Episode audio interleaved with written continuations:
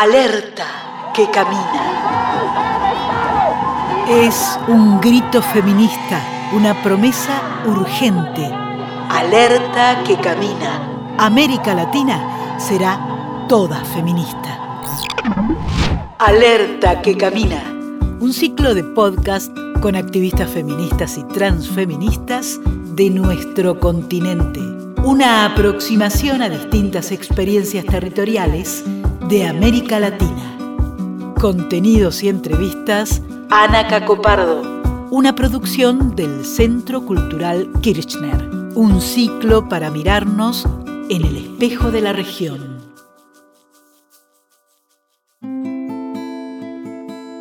Jules Falquet es una de las pocas voces de este ciclo que viene de Europa. Aunque nació en Francia, ella dice que volvió a nacer en Chiapas a los 21 años y que fue en México y luego en El Salvador, donde aprendió todo lo que sabe del feminismo y el movimiento de mujeres. Jules Falquet es feminista, lesbiana y doctora en sociología, pero ante todo es una activista que reivindica el feminismo radical y autónomo que conoció en nuestro continente. Hasta aquí nuestra presentación, porque Jules como siempre lo hace, ensaya una autopresentación para situar su posición sociológica y política. Luego vendrá la conversación. Para ir situándome a mí misma, eh, sociológicamente nací hembra y me criaron como mujer. Eh, a nivel de clase nací en una clase privilegiada y estoy en un trabajo que también me, me sigue colocando del lado de la clase privilegiada. Este, y a nivel de raza, eh, nací y me hice sin esfuerzo ciudadana francesa y blanca y entonces eso de un país em, colonial, eso a nivel social, a nivel político, intento precisamente combatir las relaciones coloniales, el racismo, desde mi propia posición como blanca y como francesa primermundista. Desde la parte de clase estoy intentando combatir la lógica clasista, pero sobre todo la lógica del modo de producción capitalista. Y eh, a nivel de las relaciones sociales de sexo, obviamente creo que ha quedado claro que soy feminista y además lesbiana en el sentido de eh, que le dio Monique Wittig, en el sentido de que intento no seguir siendo mujer o dejar de ser mujer o no tornarme mujer y entonces eh, en el sentido de no de cambiar mi aparato genital ni nada por el estilo, sino en el sentido de eh, escapar a las relaciones sociales estructurales de apropiación y no solo escapar yo, sino eh, destruir esas relaciones para que todas podamos este, estar libres de esas relaciones, tanto las mujeres como también, dicho sea de paso, los hombres, ¿no? Aunque les va a doler un poco dejar sus privilegios y sus beneficios, pero digamos, les convendrá a largo plazo, cuando hayamos hecho la revolución y hayamos logrado desbaratar a la vez las relaciones de, sexo, de raza y de clase. En diciembre de 1989, Jules Falquet llega a México. No a cualquier lugar, llega a Chiapas, el corazón maya de México se acaba de formar ese mismo año un grupo de mujeres que no feminista aún, digamos, no reivindicándose feminista, pero con varias feministas, eh, y ahí me meto a ese grupo, y en ese grupo, con esas compañeras, fue que de verdad como empecé a descubrir, aprender, descubrí la educación popular participativa, descubrí eh, la teología de la liberación, descubrí unas perspectivas marxistas más como Mm, concretas, el trabajo con las mujeres indígenas, campesinas, este, también toda la cosa de la represión, que había una represión muy fuerte, muy brutal, que, puede significar, y luego la lucha armada revolucionaria en El Salvador, en fin, eso fue como wow, y yo tenía 21 años más o menos por ahí. Yo creo que para mí esa, esa zona mesoamericana y maya fue totalmente determinante para mi entender de muchas cosas, ¿no? Y nada, y te digo que realmente para mí el feminismo y el lesbianismo que conocí son los que conocí en Chiapas, que no es todo México, sobre todo en la época era una región bien apartada, entre comillas, y en Centroamérica, especialmente en El Salvador. Y entonces de repente me extraña que digan eso y lo otro sobre el feminismo, porque para mí el feminismo que yo conocí de entrada está atravesada por la cuestión de clase, por la cuestión de alguna manera eh, racial, étnica, indígena, en parte también afro, aunque en la región la, la población afro no sea tan presente eh, y está muy, eh, la mayoría de las que conocí venían de una herencia tanto de la teología de la liberación como de la izquierda revolucionaria armada. Entonces, para mí eso es lo normal, eso es lo, sí, es lo normal del feminismo.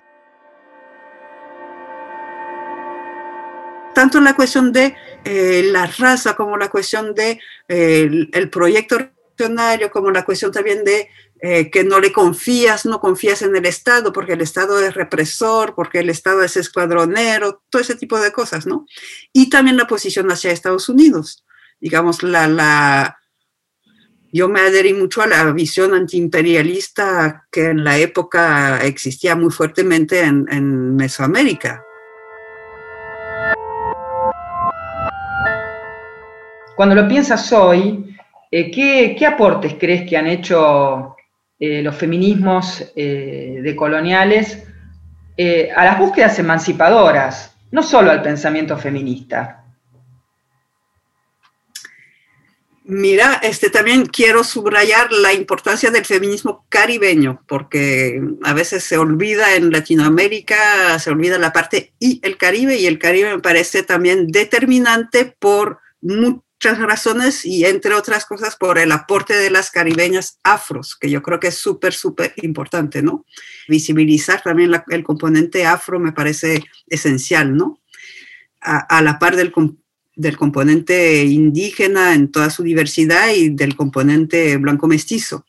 Pero entonces al el aporte de esos feminismos, digamos, y también lesbianismos, que yo creo que también son muy importantes, pues son tantos que, no los puedo contar, como dicen. Yo pensándolo más en relación al feminismo. Primero, esa, esa raíz, digamos, eh, guerrillera, revolucionaria, que yo creo que es muy importante en muchas, por lo menos de las generaciones, digamos, este, tipo la mía y, más grandes, ¿no? Yo creo que esa herencia de la izquierda con también sus defectos, pero también su, su tradición organizativa, su voluntad de organizar, de, de, desarrollar, de establecer alianzas, cierta madurez también en, en, en establecer alianza en vez de romper por el más mínimo pequeño eh, problemita, ¿no? Este, toda la cuestión del análisis de la violencia, que yo creo a la vez que el ejercer una potencial violencia revolucionaria, digamos, eh, a la vez esa denuncia de la violencia patriarcal, racista y clasista, digamos, una reflexión muy profunda sobre la violencia. También yo diría, aunque eso ya es un poco más la perspectiva decolonial en sí, pero más allá de la perspectiva feminista, yo diría que es el, toda la reflexión sobre el mestizaje, que es muy compleja y creo que aún falta mucho, pero digamos, creo que hay cosas muy profundas en la cuestión de eh, violación, embarazo forzado, eh, crianza forzada de niños y niñas eh, mestizos y mestizas que no necesariamente fueron deseados ni por una parte ni por la otra, pero sobre todo por las mujeres, pero también que se produce a través de ese mestizaje y todo el trabajo también lo que la feminista afro-brasileña Leila González nombró todo el trabajo cultural que según ella llegó a crear Améfrica Latina, digamos, la, el trabajo de construcción cultural que hicieron la gente de la diáspora africana, ¿no? Yo creo que es un, un legado también muy, muy importante, muy interesante. Yo creo que insistiría en la capacidad de hacer, de tejer, de mantener vínculos, de siempre ver eh, la necesidad de crear correlación de fuerza y entonces mantener vínculos entre las feministas, mantener vínculos del feminismo con los movimientos sociales, con las bases, con la izquierda, con hasta con la iglesia, ¿no? Con posiciones claras, cada quien, pero digamos, hacer frentes amplios, hacer coaliciones, hacer cosas que, y, construir movimiento a través de formación, a través de ir y, y, trabajar el trabajo de base, toda esa cosa que en Europa yo no la veo. Tal vez no supe buscarla, pero nunca la encontré. Alerta que camina. Voces de los feminismos de América Latina en el podcast del Centro Cultural Kirchner. Uno de los focos del trabajo de Jules Falquet ha sido cómo formulan la articulación raza, clase y género distintas organizaciones y movimientos sociales. Más que el concepto de interseccionalidad, Falquet prefiere usar el de imbricación, que toma del feminismo negro y en particular de la colectiva Combahee River, que a fines de los 70, desde Boston, Estados Unidos, interpelaba tanto al feminismo hegemónico blanco, por racista y clasista, como a los varones de la comunidad negra, por su sexismo. Y de este modo planteaban la imbricación y simultaneidad de relaciones de poder fundadas en el sexo, la raza y la clase sobre la cuestión de la interseccionalidad, que yo mejor prefiero referirme a, al término de imbricación, hay varias cosas que se pueden decir, pero la primera que yo creo que las que inventaron, digamos, o las que primero trabajaron la idea, que fueron feministas afros, en Estados Unidos y también, por ejemplo, en Brasil. Yo creo que eh, Leila González en los años 80 fue también precursora y los movimientos con ella y, y de los que ella también emanó fueron bastante precursores, pero digamos las que fueron reconocidas, entre comillas, son las de Estados Unidos y en especial un grupo en los años 70, el, el colectivo del río Combají, un grupo de Boston, que ellas fueron las primeras en escribir, digamos, en, en el papel colocar la idea de lo que llamaron ellas imbricación de sistemas de opresión. Y yo retomo de ellas el término de imbricación, pero yo digo imbricación de relaciones sociales de poder. Luego voy a explicar un poco mejor. Pero digamos, eso es diferente de lo que 10 años después, en el 89, coloca Kimberly Crenshaw, que es más conocida, que ella es la que coloca el término de interseccionalidad. Y no es que yo quiera oponer esas mujeres afros y decidir quién tiene razón y quién no, no es eso. Lo único que quiero resaltar es que em, en la perspectiva de la interseccionalidad, que en su origen de todas formas viene de luchas, de luchas de mujeres populares y afros en general, la meta era primero sobrevivir, segundo eh, luchar por la justicia social, y para una transformación social profunda. Entonces, eso en parte se perdió en el camino cuando se blanqueó, cuando se masculinizó, cuando se institucionalizó la interseccionalidad.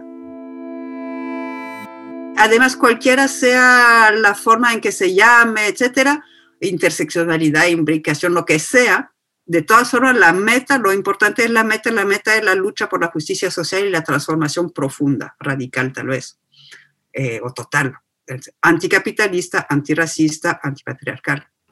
Además, eh, esa interseccionalidad estaba en las propias vidas, en las biografías de, muchas de estas activistas que estaban eh, comprometidas personal y simultáneamente al mismo tiempo en distintos espacios eh, de lucha, ¿no? Así es, así es, tienes mucha razón de subrayar eso. Es importante entender que, por lo menos en la comprensión de las del Combají del 79, ellas dicen todo el mundo está, em, a todo el mundo le ataña la imbricación de las relaciones de poder, porque todo el mundo, obviamente no en la misma posición, pero todo el mundo está ubicado, ubicada tanto en las relaciones sociales de sexo como en las relaciones sociales de raza, como en las relaciones sociales de clase. Todo el mundo tiene algo que ver con eso, no solo las que son a la vez racializadas, a la vez empobrecidas, proletarizadas y a la vez este, feminizadas.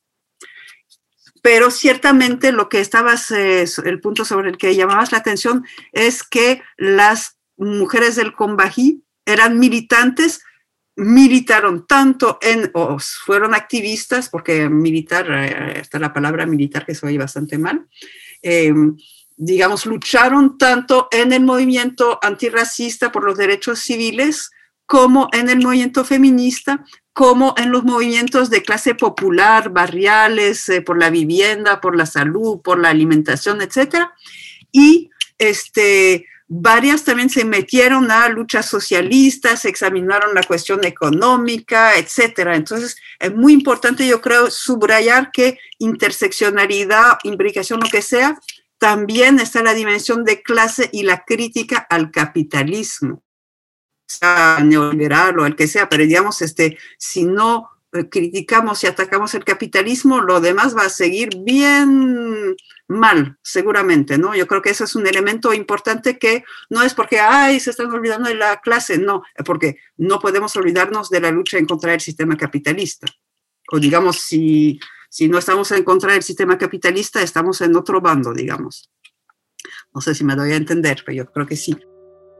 Cuando Falquet describe esta etapa del capitalismo global y las formas de reorganización del trabajo y las violencias, toma conceptos de autoras del feminismo materialista de su país, en particular el concepto de cuerpos como máquinas de fuerza de trabajo. Falquet sostiene que no basta con hablar de explotación de la fuerza de trabajo, que es preciso identificar formas de apropiación de los cuerpos, apropiación sin medida alguna de los cuerpos de las mujeres y los cuerpos racializados, cuerpos como máquinas de fuerza de trabajo. Es un concepto fuerte y tengo un trabajo precisamente en el que intento reflexionar sobre cómo ahora la explotación capitalista de la fuerza de trabajo se va haciendo cada vez más semejante a la apropiación, em, sea patriarcal, sea racista, de los cuerpos como máquina de trabajo. Pero eh, hay dos cosas que quiero decir antes. Si quieren ver la traducción de Guillaume que hicimos al español con Ochi Curiel y el colectivo Brecha Lésbica, tal vez no sepan eh, escribir bien Guillaume, pero Brecha Lésbica se encuentra más fácil en los buscadores y ahí está la traducción, eh, se puede bajar por de la internet, ¿no? Entonces, brecha lésbica, tres feministas materialistas, yo creo que es fácil de encontrar. Si pensamos la organización del trabajo en esta fase del capitalismo, vos dirías que conviven las relaciones de explotación de la fuerza del trabajo con estas relaciones que son de apropiación de los cuerpos. Conviven.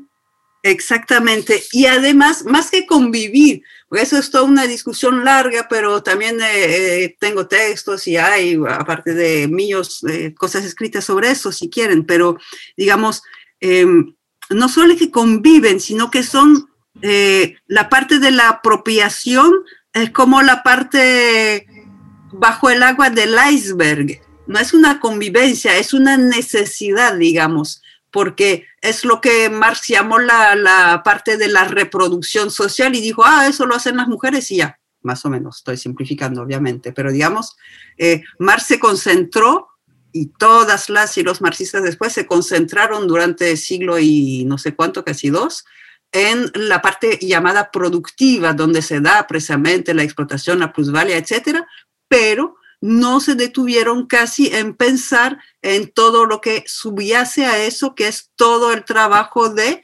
producción de los nuevos seres humanos que van a ser mano de obra y también toda la parte de la llamada naturaleza, todo lo que es el, en cierto lenguaje económico lo llamarían el afuera de la economía, eh, lo pueden llamar lo no monetario, hay muchas maneras de entenderlo, pero digamos, en realidad es la parte escondida del iceberg, que es la parte más grande y es una parte totalmente indispensable, constituye el iceberg. El iceberg no es que, es decir, las dos partes, la que está flotando afuera del mar y la que está flotando adentro, son eh, íntimamente vinculadas, no sé si me doy a entender.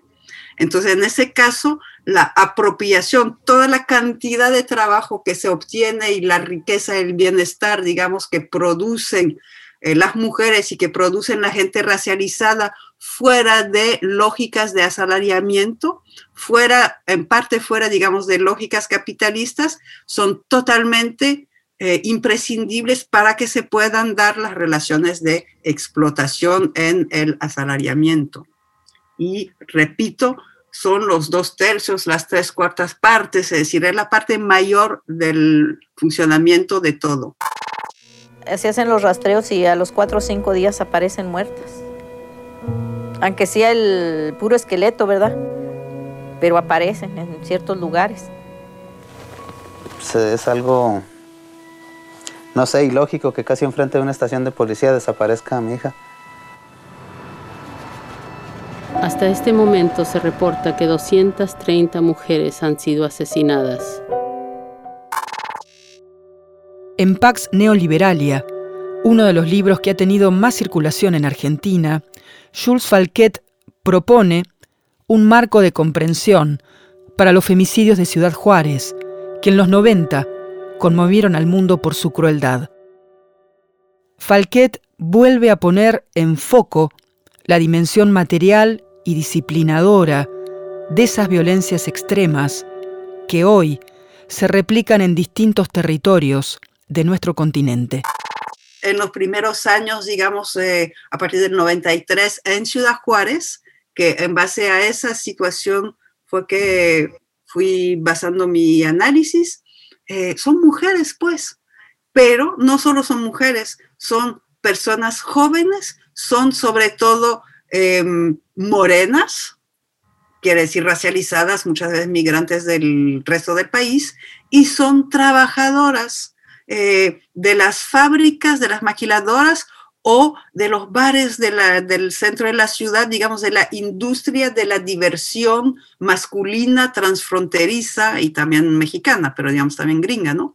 Entonces, yo creo que es muy importante tomar en cuenta esos dos datos también de clase y de raza para entender que la explicación de la misoginia es demasiado corta, es culturalista es eh, deshistoricizante porque yo ahí, eh, viendo lo de Ciudad Juárez, propongo explicaciones mucho más, eh, que se me hacen mucho más satisfactorias, entre comillas satisfactorias, pero digamos mucho más pertinentes, en el sentido de darnos cuenta que esas personas que son asesinadas son precisamente la mano de obra que deja casi más ganancia en, la, en, los sectores que son sectores emblemáticos de la globalización neoliberal, porque la maquiladora son, es decir, es el tipo de fábricas típicas de la onda neoliberal, ¿no?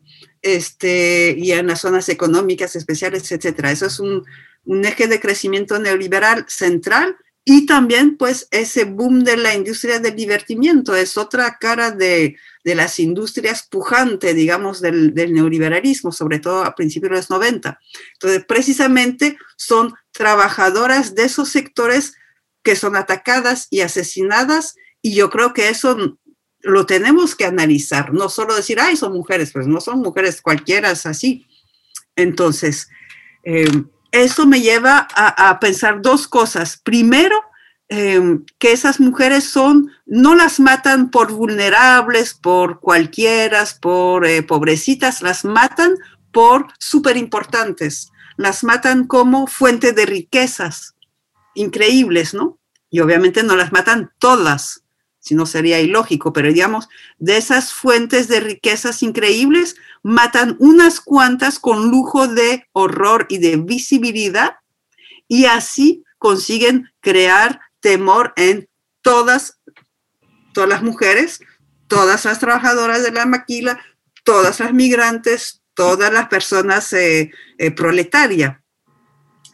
Eh, eso me parece muy importante yo quiero combatir muy fuertemente la idea de que las mujeres son violentadas porque son débiles o porque son pobrecitas. Repito, las mujeres son violentadas porque son una fuerza laboral y de trabajo, más allá del trabajo asalariado, son la fuerza de trabajo principal que sostiene todo y en especial, digamos, en ese momento la economía neoliberal. Si la sostenemos esa economía tanto con nuestro trabajo mal pagado como con nuestro trabajo no pagado.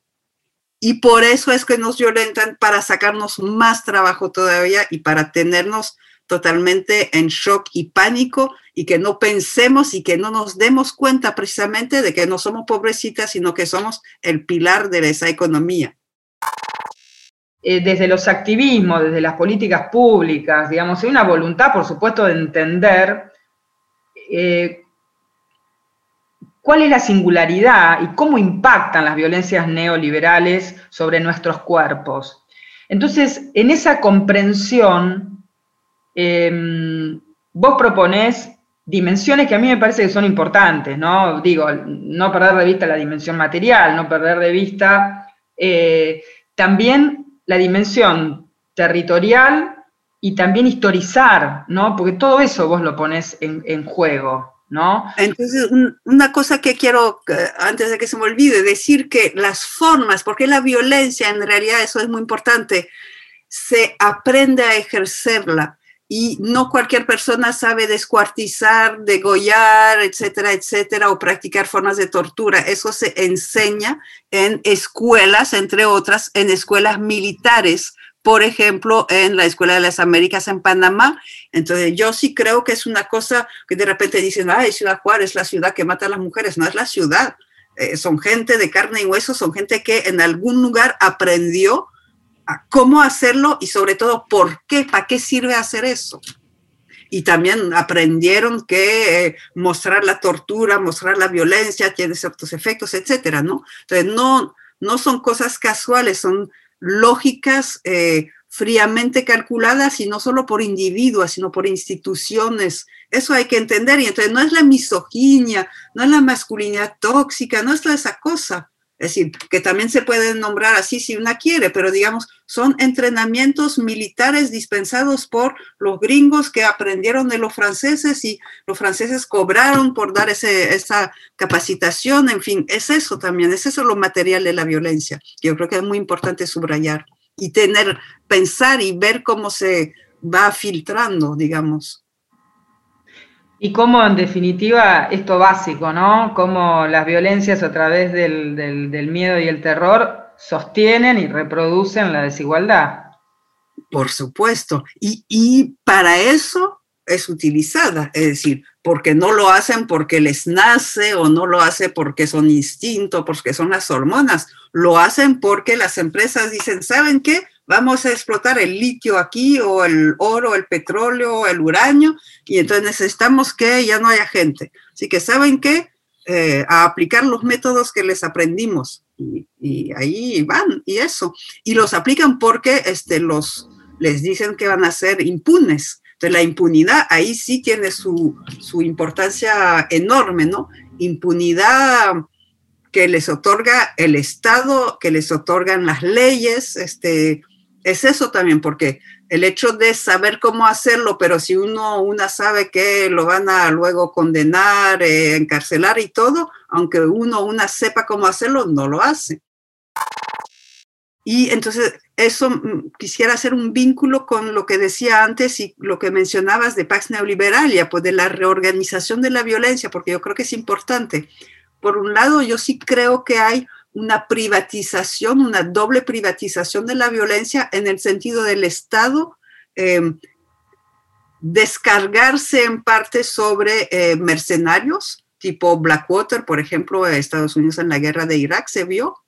esa es una forma de privatización y aprovechar. tercerizar la violencia. Exacto, tercerizar y también la terceriza el Estado cuando se aprovecha de la violencia ejercida por los narcos y de la violencia ejercida por los hombres de a pie, digamos, este, que también contribuye a atemorizar a las mujeres, por ejemplo. Entonces, esa tercerización es un elemento que yo creo que es muy importante y eso permite abaratar los costos, tanto los costos económicos, porque no hay que pagar un sueldo al narco ni al marido asesino, ¿no?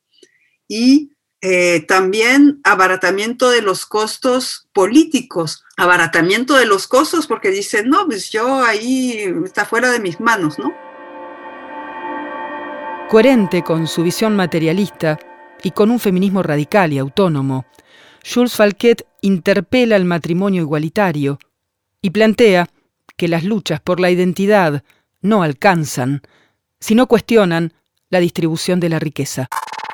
Hay que ver si al casarnos dos lesbianas realmente eh, amenazamos a la familia. Yo creo que al casarnos ya dejamos de amenazar a la familia, al contrario, aunque el Papa todavía, como está un poco atrasado, cree que amenazamos, pero en realidad más bien reforzamos la familia cuando nos casamos. Y yo la verdad que estoy en contra del casamiento, pero yo creo que la onda LGBTQIX, este, de alguna manera nos están utilizando y también el género lo están utilizando como pantalla para distraernos del hecho muy concreto que de todas formas nos siguen este, explotando la riqueza, siguen embolsándola a ellos, este, despojándonos a nosotros y nosotras.